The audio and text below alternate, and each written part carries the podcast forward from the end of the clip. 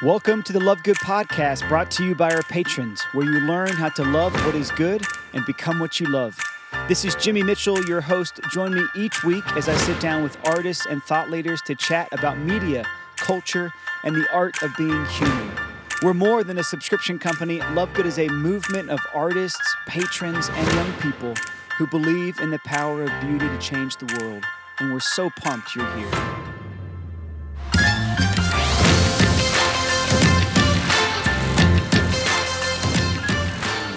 Hey, y'all. So I am super excited about my guest today. He's a new friend, someone that I met primarily through Scott Mulvahill and Jackie Minton.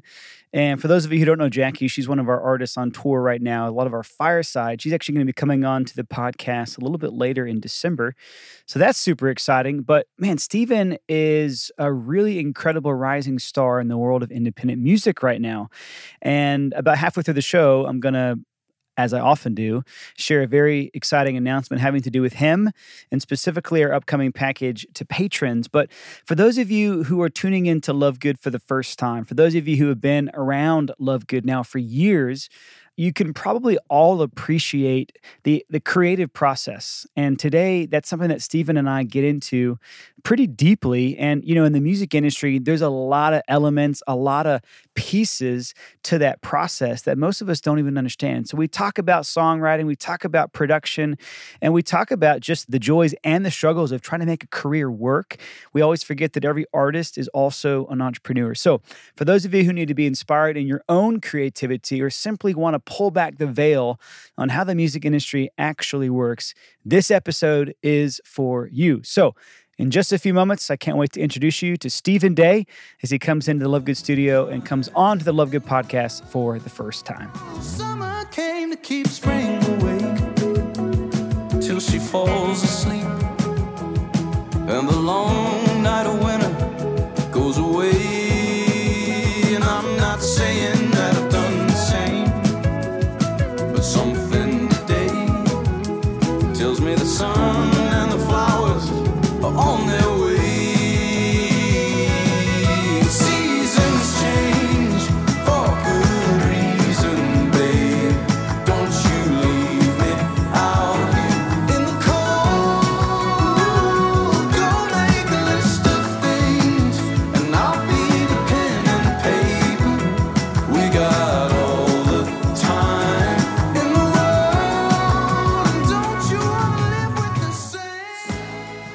Well, Stephen Day, welcome to the Love Good studio. We're so happy to have you in the podcast right now. Thank you. I'm Yeah. glad to be here. So, we Glad to be here. obviously haven't met until about five minutes ago, Yes. which fills me with bo- both joy and, and trepidation. It's like, I don't know if we're going to have good chemistry. What are we going to talk about? I've certainly read all of your bios, listened to all your music. And you're coming in like a little bit green on the whole Love Good thing and what we're about. But we're really pumped to make an announcement today about how our patrons are going to get a copy of, of your album that's been out for just a little while, but it's your full length debut, right? Yes. Yes. It came out, I guess, a week ago. You're about to be on the road, Yes. uh, which means at the time of this release, you're going to be very much on the road. Mhm. And you're living a kind of wild, crazy, beautiful life right now. Yeah. before we get into it, what brought you to Nashville? I mean, I know you went to Belmont. You grew up in Georgia, Buford specifically. yes. Buford, Georgia. So we both share that heritage a little bit. Not Yeah. Buford, but Georgia. Tell us some stories. Like, g- give us a, a glimpse of childhood and how you could have possibly discovered this incredible gift of of singing, of songwriting, of you know performing and winning over entire crowds of people. Like, at what point did you become aware of that? yeah. There's got to be um, some fun stories around that. Yeah. I actually found my mom's guitar in her closet, and it was like an old nylon classical guitar. Nice. And I was like, hey, mom, you got to teach me what you know. And she was like, okay. And she, at the time, she knew like three chords, you know, like D, A, and G. And I picked those up and then went to YouTube and started learning Sweet Home Alabama and stuff Yeah. like that. Classic. All the YouTube hits. But yeah, and then I started playing more and singing more and started writing in high school. Mm. And actually, a lot of the songs on my first EP I wrote in high school. Dang. And ended up recording in college because I didn't really have a way to record in high school. You actually knew what you were doing enough in high school to have written those songs. thought- Most I people hate the songs they wrote in high school. I thought I knew what I was doing, but yeah, it was it was funny. Some of those songs stuck with me. It's amazing. Yeah, And was this like a, a kind of a side hope, a side gig? Like, were you also playing sports, chasing after the girls? Like, what was high school like for you to I- even had time to write these songs? yeah. I was. It was, I guess it was a side thing for a while, and I was playing sports. In middle school, I was playing football. High school, I played a little bit of basketball. Got the football build, by the way. Thank you. yeah. Thank you. It never really did much for me. I was like always afraid to tackle people. It was like not. It was like not. my- Offense, defense. What was your what was I your was a tight end on offense. Okay. And then defensive end on defense. I was going to go with fullback, but Yeah. defensive end, tight end, that is rough, man. Well if I was a little bit faster, I could have been a running back. I was like five eight white guy and Yeah. barely had it in me. Are you know? still about five eight? I'm like five nine. I Yeah, think I got an inch. That's me, man. Five nine on a good day. You know, good. five eight and a half is really Yeah. about more. I'm right, open for like a mid twenties spurt. Yeah. Maybe like a like a second puberty. Maybe. Does that happen for guys like us? I mean, that'd be awesome. I'm, I'm now looking for the mid 30s spurt. So I'm banking on it. Yeah. I'm banking on it happening. That's great. So you're playing sports. You got brothers and sisters. I do have two older sisters, Aaron and Robin. Whoa. All right. The youngest of three and the only boy. Yes, baby Uh, boy. did that ever feel like you were swimming in an ocean of estrogen? How did you survive childhood? yeah, well, I will say I'm a mama's boy. Mm-hmm. and my sisters were like on and off, you know, best friends, and then hated each other, best friends, just a classic like sister thing. And so I was like a little bit of a peacemaker in the family, you know, Yeah. cracking jokes, keeping it light, Someone's got to do that. but definitely attention hog for sure. You're the youngest. You're allowed that privilege, you know? Yeah, but I was like, I was shy outside of my family, you know. It's like, but when I was with my family, I was like, shows on, you know. It's so wild. So when you're on a stage, are you pretty alive? Like what part of you is sort of most in the moment? Is it the the the introvert that's sort of comfortable with the distance actually between you and and fans from a stage? Is there Wow, a yeah, part of you that has sort of like changed through the years where now maybe that's a little bit more of an interactive kind of experience and you feel like you're sort of with your people, yeah. you know? Because I've heard both speakers and artists, you know? That's a good question. some are highly introverted and love being on a stage because it means they don't have to like get too like intimate. I have You never, know I I've, mean? ne- I've never thought about that. Yeah. and I've tried to piece that together because I am I've become more introverted Yeah. over the years. Yeah, man. But like I love people. I love talking to people. But I honestly ev I have such stage fright, but as soon as I get up there and start singing a song, I'm You're like a different person Yeah. and I don't really know why or how. That's crazy. I used to like come this close to throwing up before a football game. yeah. And I still kind of do that in certain Yeah. situations. I've never actually thrown up out of nerves, Mhm. um, but is that a little bit of your experience? Like you're, you're Oh, for just like, sure. I mean, I, I have moments where I'm really questioning why am I putting myself through this? For sure. And then once you've done it, Yeah. like in my case, it's I travel and give a lot of talks, you know. Yeah. But it's a whole nother thing as an artist to, you know, make yourself vulnerable Uh-huh. and basically like prepare yourself for rejection at any given moment. Yep. Constantly putting yourself out there.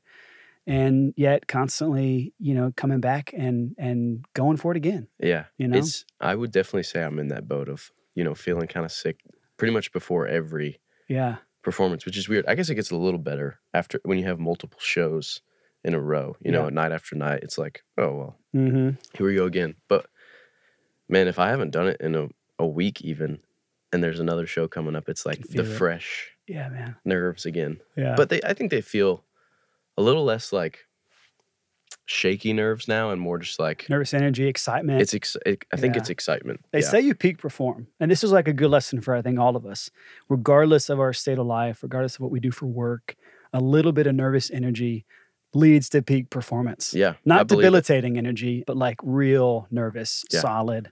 Let's do this. I believe you it. know, You're on Yeah. high alert. Mhm. So I'm curious, uh, you got any particular moments on tour, particular concerts that just stand out to you? Like they're they're almost emblematic. Is that even a word? They, they sort of like capture the essence of like why you keep doing this. Yeah. You know, you ever had a, a great night that just the memory of it stayed with you and blessed you for a long time? Yeah, actually, live on the green recently. Yeah. Like, I guess it was a few months ago now, but that was like a dream since I went to like I started at Belmont. 2014, you came to Nashville. Uh huh. Have you been going alive in the green almost every year at some point? Pretty point? much. And yeah. then suddenly you were on the other side. and then I was suddenly on the bill. yeah. Yeah. That's and it was I think just the the pressure and the nerves together and like having the best band I've ever played with Yeah. was just like I don't I, I will never forget that. I really I will never forget that. Yeah, it just felt it felt good as soon as the we maybe had a like 30 second sound check, Mm, which is how it goes, you know. But as like first chord, first note, I was like I'm in it, you know, and like barely remember the performance because I was just, yeah. you know, there and doing the thing. It's amazing. Yeah. I've seen everybody from Drew and Ellie Holcomb to Ben Folds to Scott Mulvahill yeah. At Live on the Green. And for those who are not from Nashville, it is this annual every Thursday for a month free festival. I mean, it's what our tax paying dollars go to. And I love living in Nashville. It's the best, you know? Yeah. Who are your big heroes? Who are your influences? Like I, I see you often compared to John Mayer and Ben Rector. No small thing. Those guys are freaking awesome, I right? love those guys. Yeah. Are they, you know, kind of in a in a category of of their own, or are there other artists that you think, yeah, like that affects how I play, how I write, how I sing, how I engage with my fans? Yeah, I, I, I grew up. You know, John Mayer is one of the reasons I started playing guitar. A Room for Squares. I heard it in middle school, Yeah, man. and it honestly changed my life. If I'm if I'm being real, you know, it was like the first album that I listened to where I just would like go to sleep with it in my headphones, you know, and like that really hadn't happened to me before, and like every day studying it, you know, and wanting to play the songs right, wanting to write songs that sounded like it.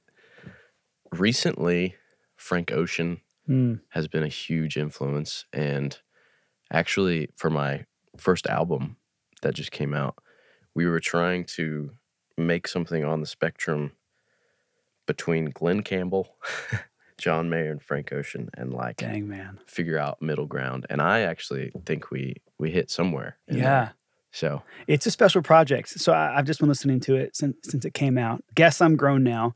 A little bit easier to remember than undergrad romance and the Moses singing, by the way, which is great. yes, But you've got this like shorter. old school television screen. Yeah. Uh, this like cool, like it's it's so much of like Pinewood Socials vibe in, Uh-huh. in downtown Nashville, Yeah. or you know this kind of constant architecture here in in Middle Tennessee that is is echoing back, you know, to the Yeah. the fifties while still remaining utterly fresh. Yeah. You know.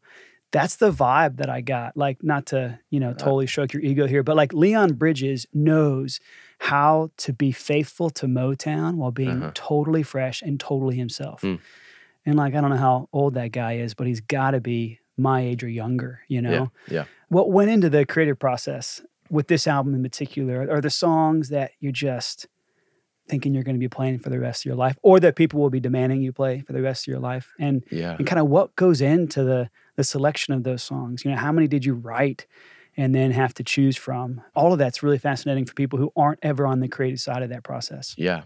I'll I'll actually start with the writing process there. I'm I've figured out that my personality is like like there's a part of me that's pretty lazy when it comes to like creating. Yeah. And so I think I got to the spring of this year and my manager, Maddie, was like, Hey, if you want to put an album out this year, you've got be great. You know, like if you want to like further your career, maybe, then we should put an album out this year. And I was like, wow, yes. It's been, I think it had been three years. that was in the since- spring. Yeah. And you're done. Yes. And it's out. yes. That's and, quite a turnaround. Yeah. And so, but, but once I get a deadline, Mm-hmm. I'm ready to roll, you know? so she gave me, she was like, hey, we need an album. And so for about a month and a half, she put me on this schedule. Yeah. and I was like, let's do this. And Mm. I, I like my head, my head changed. You know, I was like, I was ready to write, and as soon as that deadline was there, I was ready to roll. So yeah. I wrote some of the songs. I had, let's see, two or three written maybe the winter before, Sure. and then the rest of the songs on the album came from that That's in that crazy, span man. of time, maybe a month and a half. Wow. And then right after that, we went into recording. Dang. Yeah. So you're a bit of a machine. I mean, once you're ready, you you've got it. You just find the muse and you, you go. Yeah. And I'm still really trying to figure out what kind of creative, you know, songwriter I am. Some people churn them out and it's like Yeah. nothing, but like it was work, you know. I Mm. was I was like picking references and then trying to pull back from relationships, experiences that did or didn't work and like Yeah. how to like piece it all together. Yeah.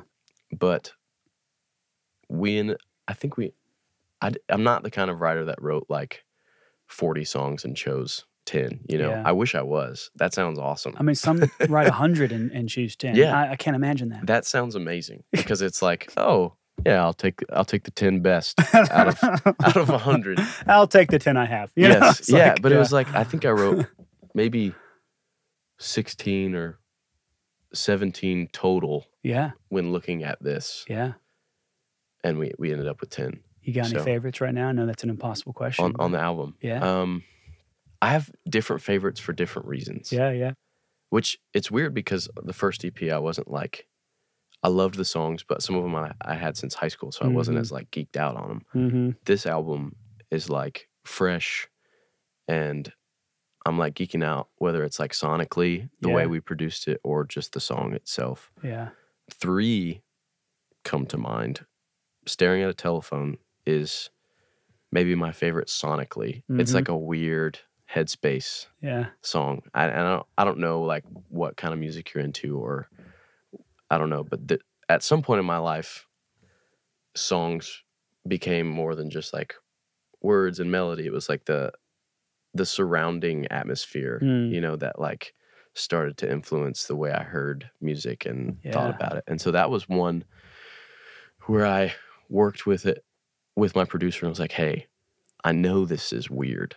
Like the sound of it doesn't sound like a normal song, but I want to try and fit it into like a pop vein Mm. with and I wanted it to be the one on the album that people are like, well, this is weird and skip. But later, if they actually like are listening to the album, they're like, oh, this is growing on me. And Wow, then yeah. like, yeah. So That's cool. That's really Yeah. cool. We'll be back in just a moment with Stephen Day. All right, everybody, you can probably imagine what I'm about to announce. Stephen Day is, yes, one of the featured artists in our upcoming winter package to patrons. So, in a matter of days, we are shipping these off to nine different countries, okay? Hundreds of packages to nine different countries. Any of our patrons at the $25 a month level and higher are getting Stephen's CD in their package. It's autographed by Stephen. It's 10 amazing tracks. It's his full length debut album, pretty big deal. And uh, it's an amazing way for us to invest in Stephen, to rally around his career right now. It's just taking off. And uh, we're really pumped about that. So if you're already a patron, make sure you're upgraded to at least that $25 a month level to get this CD autographed. And uh, next week, we'll tell you who else is going to be in this package. But for now, just make sure you're at that $25 a month level. If you are not yet subscribed as a patron, get on board. Joinlovegood.com okay? And even if you're not interested in cds because you're like me and you don't have a cd player fine. Know that we send exclusive digital content to all of our patrons at every level every single week. And this week all of our patrons are enjoying the full length video version of this conversation that i had with Stephen in the studio. It's 4k quality. It's a beautiful beautiful video and just kind of gives you a further glimpse into these artists. More than just hearing the the podcast episode you can now really watch these conversations unfold as well. So check out joinlovegood.com for all the details.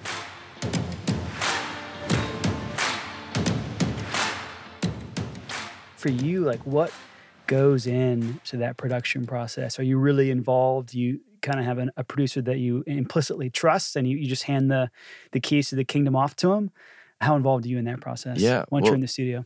This was this was the first time I worked on a full album with a producer and was honestly a huge growing experience for Mm. me because I had always thought I had like a producer brain myself and like could think of parts and had parts in my head just didn't have the opportunity to like lay them down Yeah. you know and it was it was so collaborative and I got to do like I got to play on almost everything, Yeah. whether it was keys, bass, guitar, or like synth stuff. So like a lot of the parts we would sit with and we would like pass things back and forth Mhm. and you know sometimes i'd have to run and he'd like do something while i was gone or he would have to run and i would do stuff in his Mhm. studio you know like he had that much trust Yeah. in me to like sit in his studio and just like play away and maybe come up with something good Mhm. you know we we both just kind of like handed it off and That's cool. so it was super fun and it's it's honestly given me a lot of confidence for future Yeah. production That's really neat. So I was at a workshop with Ben Shive maybe two weeks ago. He's a pretty amazing producer I've, here in town. I've heard he's incredible. I want to meet him. Well, he Yeah. is probably one of the smartest, musically smartest people I've I've ever met. Yeah. And just watching him dissect a song, geek out over nuances that the rest of us will never have an awareness of, maybe an appreciation for. Like we can we can hear when a song is classic on impact. You know, Yeah, we, we can yeah. tell when the production is just what it needs to be to bring Right. out the best in a song. You know, but he was also really bold about, hey, you know, if the song's not that good, you're going to hear a lot more layers and tracks and Yep. production to cover it up, you know? Yeah. So it's really interesting, like kind of getting inside the brain of someone like that. Yeah.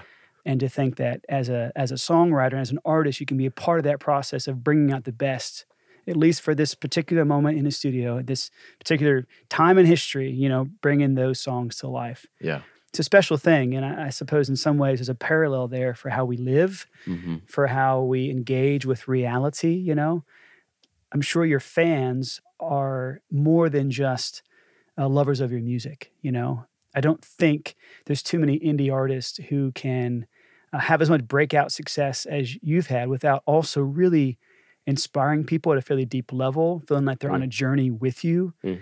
What's that been like? You know, what, what are the stories that you hear from your fans? What are the, the hopes that you have for them as they hear this album, as they Yeah. catch you live, whether that's an intimate, you know, environment or something, you know, Yeah. much bigger?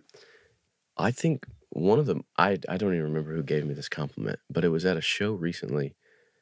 And someone just said, Hey, you feel like a friend because I'm around the same age and we're like growing up together. Mm, And I think that's a dream. that's cool. you know because that's just that's the kind of music i resonated with whether the artist was my age or not yeah. their music became a timestamp for every place i was Mhm. you know and so whether my whether my music hits somebody that is 23 or is in middle school Yeah, you know which is the goal that's when i found my hero you know and like That's cool. started and that's why that's why I have a time timestamp there, you know. And Mm-hmm. so whether or not I'm growing up with someone, it's like if at any point my music can become an era or like a reminder of growth, you know, Mm, that's part just of their story. yeah, Yeah, man. yeah, That's cool. And I, I suppose that's not something many of us can relate to apart from just the the friendships that we've had through the years. You know, there's not many who are given that opportunity to be a sonic part of this story, you know, like sure, a, yeah, a, a cause for, you know, like music does for many of us, tears, laughter, yeah, joy, nostalgia, all those Yeah. kinds of things. So it's fun to think about. A lot of our listeners are huge fans of Scott Mulvahill. He's been one of the artists that we've come alongside now for the last three or four years. Every time he's dropping anything new, we're on it, you know? Yeah. And we've also been able to put out some really, really cool videos of just this crazy thing that he does with an upright bass and, you know, his brilliant lyricism and just his presence. I'm curious, do you, do you have any dirt on Scott? Like anything at all? You've oh, been Oh, on tour together, you, you've, you've co recorded. What, what do we need to know about Scott that's not being revealed? You know, there's got to be something about him. Oh man, The problem is he's like one of the most likable people you'll he's ever perfect. meet. I Scott know. Mulvahill's It's perfect. annoying. He's like the rest of us are working at it. You know, he's making it look easy. Scott I've got to have something. I mean, okay, this is not dirt, but It can be affirmation if it, It- has to be. but it was let's just say it, it was surprising okay when just about every gas station stop we made it was just me and him in a van Uh-huh. when we were on tour in the i guess january february It's almost of this a year, year ago. Yeah, yeah, Yeah. yeah. That's right. and so it's me and him in a van you know we're getting to know each other we barely know each other and dude gets a York peppermint patty Every time. just about every time Dang. that he stops at a gas station. I respect that. That's I didn't yet because because I was like, man, really? Like a York peppermint patty? really? And because in the in my mind, when I went to my grandma's house, there was always a bowl of York peppermint patties. oh, you know, and it was like strange association. it's yeah, it's just like an old woman's candy, uh-huh. you know. And so I was like, okay, I'll take you up on it. Yeah. And I think he bought me a peppermint patty because I was making him, I was making fun of him, They're good, man. and I had and I had one, and while it was amazing, you know, brought back great memories of my grandma and her house, you know. so funny, man. peppermint patties are good. It's probably And- the first time you ever thought it was possible to, to connect the dots on your grandma in Scott Mulvahill. yep, That, yep, that yep. moment wasn't expected and, it- and Yep. it hit. And so, so- now I call him grandmother. I love it. I will not share that with anybody except our uh, our thousands of listeners. I've also uh, never called Love him Good that, but. I'm going to call him it next time I see him. That's great, man. That's great. So, life on the road, I, I know you're at least home today, which is great. Yes. And I'm sure that feels wonderful to wake up in your own bed. Yes, it really but f- does. for you to, to, to hit the road for a month at a time or two months at a time, I'm sure there's adventure, there's exhilaration. First time I ever really, really hit the pavement hard was a, a 45 City House concert tour that I was sort of in charge of. So, mostly doing the Wow. booking and the, and the managing but it took place in less than 60 days on Oh uh, both coasts and everywhere in between.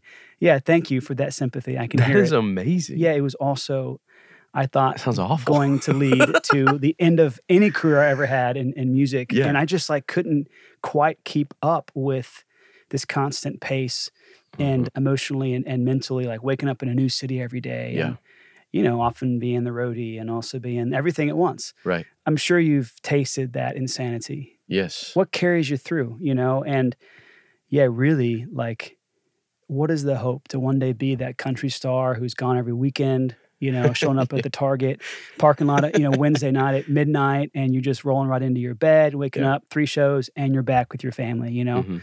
so how do you how do you stick with it in this particular stretch and like what's the hope is the hope to be you know selling out arenas i'm sure it is Yeah. that's our Um, hope for you that's Well, for sure you know Thanks. Yeah, I I'm honestly still learning the ropes of how to do the road well. You know, I've I've never done well, I, I don't even I don't even know I don't even know if I can say I haven't done long runs yet, but I I haven't done the crazy like 2 Mhm. to 3 months, you know, like another country kind of thing. You know, it's like a lot of mine are still I'm either in my minivan yeah with like a few friends or I was surprised to see you pull up in a minivan. yeah it's a new buy yeah. Wow. um, it's not it's not a new van Not but it's a new buy Hand me down. Yeah. There you go. yeah I like it. Married? no No. uh, It's like- I do, I do have a dad girlfriend van. yeah it is Yeah, a dad van yeah. before before the before marriage even happened you know I'm just already on the dad van train Dad van, artist van. It's all the same. it was supposed to be just for touring but now it's like my Every my day. everyday vehicle i loved it too much i loved it too much That was great. but yeah i'm i'm trying to learn how to do the road well i'm actually about to leave with a band called Brook and the Bluff Mm.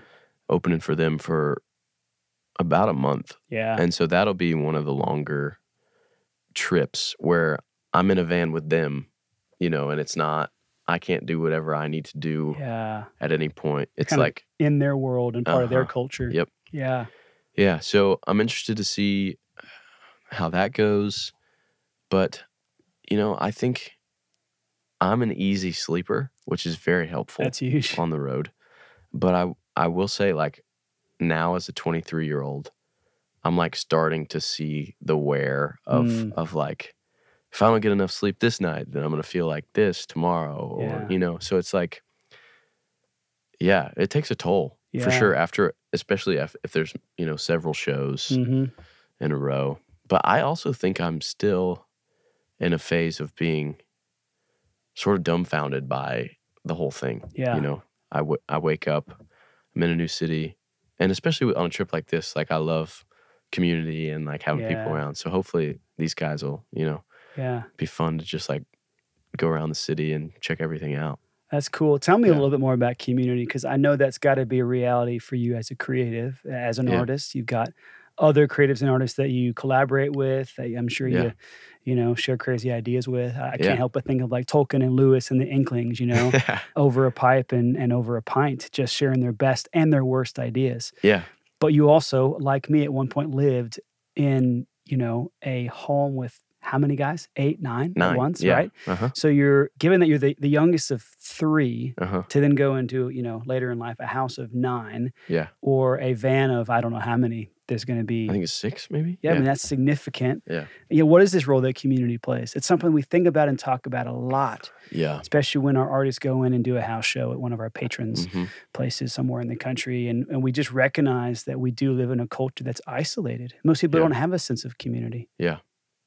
I think in college, you know, I had the, even that house that I lived in, it was like a way to be with people, but also, you know, it got hard to, I needed some alone time, you know, and it helped me figure out how to do both, I think, Yeah, yeah, you know, because I love people and I love hanging. And so I think now it looks a lot more like whether it's I live in a house of guys that you know some of them do music but some of them don't and it's it's not really about who has a music career or like it's just having friends around. And then in the career world of music I have you know songwriters and artists that it's fun to like catch up with and and write with. Mhm. one of one of my good buddies I'm I'm like not great at co-writing. Mm, and I'm maybe trying to get better at it. I don't know. I'm like trying to figure out where I am with it yeah, right now. But a good friend of mine, Jordy Searcy, who Scott knows too, yeah, yeah. we've started actually writing a good bit together, and Mm. it's and it's fun. You know, I think there was a lot of co-writing situations where I was either in my head or uh, another artist was in their head, where it was just hard to communicate. But Mm. it's you know it's fun when you get together together with somebody that already knows you, hmm and there's no pressure of like we have this deadline to make this cut happen or Yeah. you know, it was just like we were writing, and whether the song or whether it turned out good or not, it didn't Mm. matter. We were just having fun, you know. So cool. And I'm sure that's part of the joy and even the privilege and perhaps the the chaos of being an independent artist, right? Yes, That's something that not everybody understands from the outside looking in. You know, almost all the artists that we come alongside at Love Good are independent, which means they they have a level of creative freedom that is fairly unheard of, you Right. know, when you've got a publishing deal and a record deal and just a whole army of people coming around every album, every song sometimes to tell you kind of what they think is most commercially viable, right. Right. Yeah, maybe you could just speak to this briefly and then you can kind of land the plane on this really fun conversation Yeah. you know what is the role that fans that that patrons that that believers in your craft play keeping you not only encouraged and hopefully Yeah. affirmed but also creating a space for you to be free as an artist you know to bring Mhm. beauty into the world that literally only you can bring into it yeah. Man, that's that's a big question. it's basically a big shout out to all your fans Yeah, because they're is. the reason right up until Yeah. this point you've been able to do what you do exactly, I, and that first off is just amazing to me. I like as a sophomore in college, released an EP and suddenly was able to play shows in other cities. Mm, and have people show up. Yeah. And so I think at any point, you know, it's just like when I've made something in the past or, you know, I'm working on making something, it's like you have people reach out and say, like, this is this has done this for me or like helped me through this season of life or show up to a show and there's there's a difference, you know, when you start playing shows in Nashville, you move here, you have a community of friends or you hope to have a community of friends and your friends come to your shows and that's awesome you know? But there is a huge difference when you start playing shows and fans show up yeah. who feel like friends because of how much you you can tell they've engaged with your songs or you know and so they're singing your songs and you don't even recognize them Yes. and they're not your mom. Yes. You know? And it's a big deal. it's a surprise every time. It's a surprise every time. But yeah, it's I think it's unbelievable when somebody shows up to a random, you know, podunk venue hmm and wants to sing along to any song that Yeah. I've written. So I think, you know, just seeing a face Mhm. singing along is huge. And whether it's like a DM or something that's just Mhm. given a lot of thanks is always amazing. It's awesome, man. Yeah. Yeah, it's really easy to assume that anybody who's got a couple million streams of every single they've ever released and, and then some, people who have been heralded, you know, as an artist that comes along once every decade, right? and so many other kind of success stories, uh, Yeah. it's easy for people to assume, oh, yeah, like he's really not human. You Yeah. know, we, we sort of elevate artists, celebrities, politicians. Yeah. Well, we don't really elevate politicians very often. We sort of Not right smear them in the dirt, you know? yeah. but it's easy to forget man that that there's a human heart beating here and that there is still like a, a deep yeah love and appreciation for every little encounter and every little moment where beauty just kind of breaks through yeah we're really moved by that how can we stay in touch with you stephen what, what's your social media handles Yeah. everything and what can be we, other other than the album which maybe is the most obvious thing uh, how can we be rallying around you right now Yeah. I'm about to leave for shows with Brook and the Bluff to the West Coast, actually, which is the first time I'm playing out there. And then I'm actually headlining a tour in the spring, which I'm super excited about. march right Yep. Yeah, full good. band. I've never done a full band headline tour. congrats So, man that's huge Thank you. Yeah. Thank you. And then socials are just at Hey Stephen Day. At Stephen. Hey Stephen Day. Yeah, H E Y. Got yeah. it. Yeah, good. Well, Stephen, this is the beginning, I hope, of many conversations Yeah. and what I hope are, you know, a few thousand new fans that are currently only patrons or listeners of our podcast who want to rally around the the next best thing. Yeah. So keep it up and, and thanks for letting us be a small part of it today. Yeah. Thank you. Thanks for having me. Peace. Peace. Maybe I'm just not your type. But I'm hoping I'm just right. Come on, girl, it's worth a try. I just need you to be mine. So if ever you are free and a friend you need. I'm nothing more than a man trying to start a history. Hey,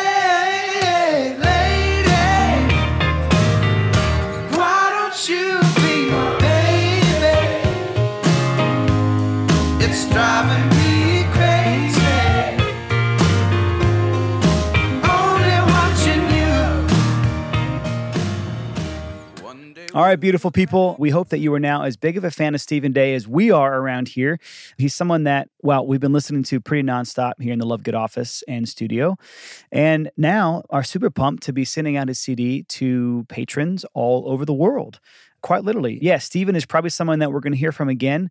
We've got a lot of mutual friends. He's probably one of the most easy to be with and easy to get along with new artist friends I've ever had. I mean, yeah, he is salt of the earth.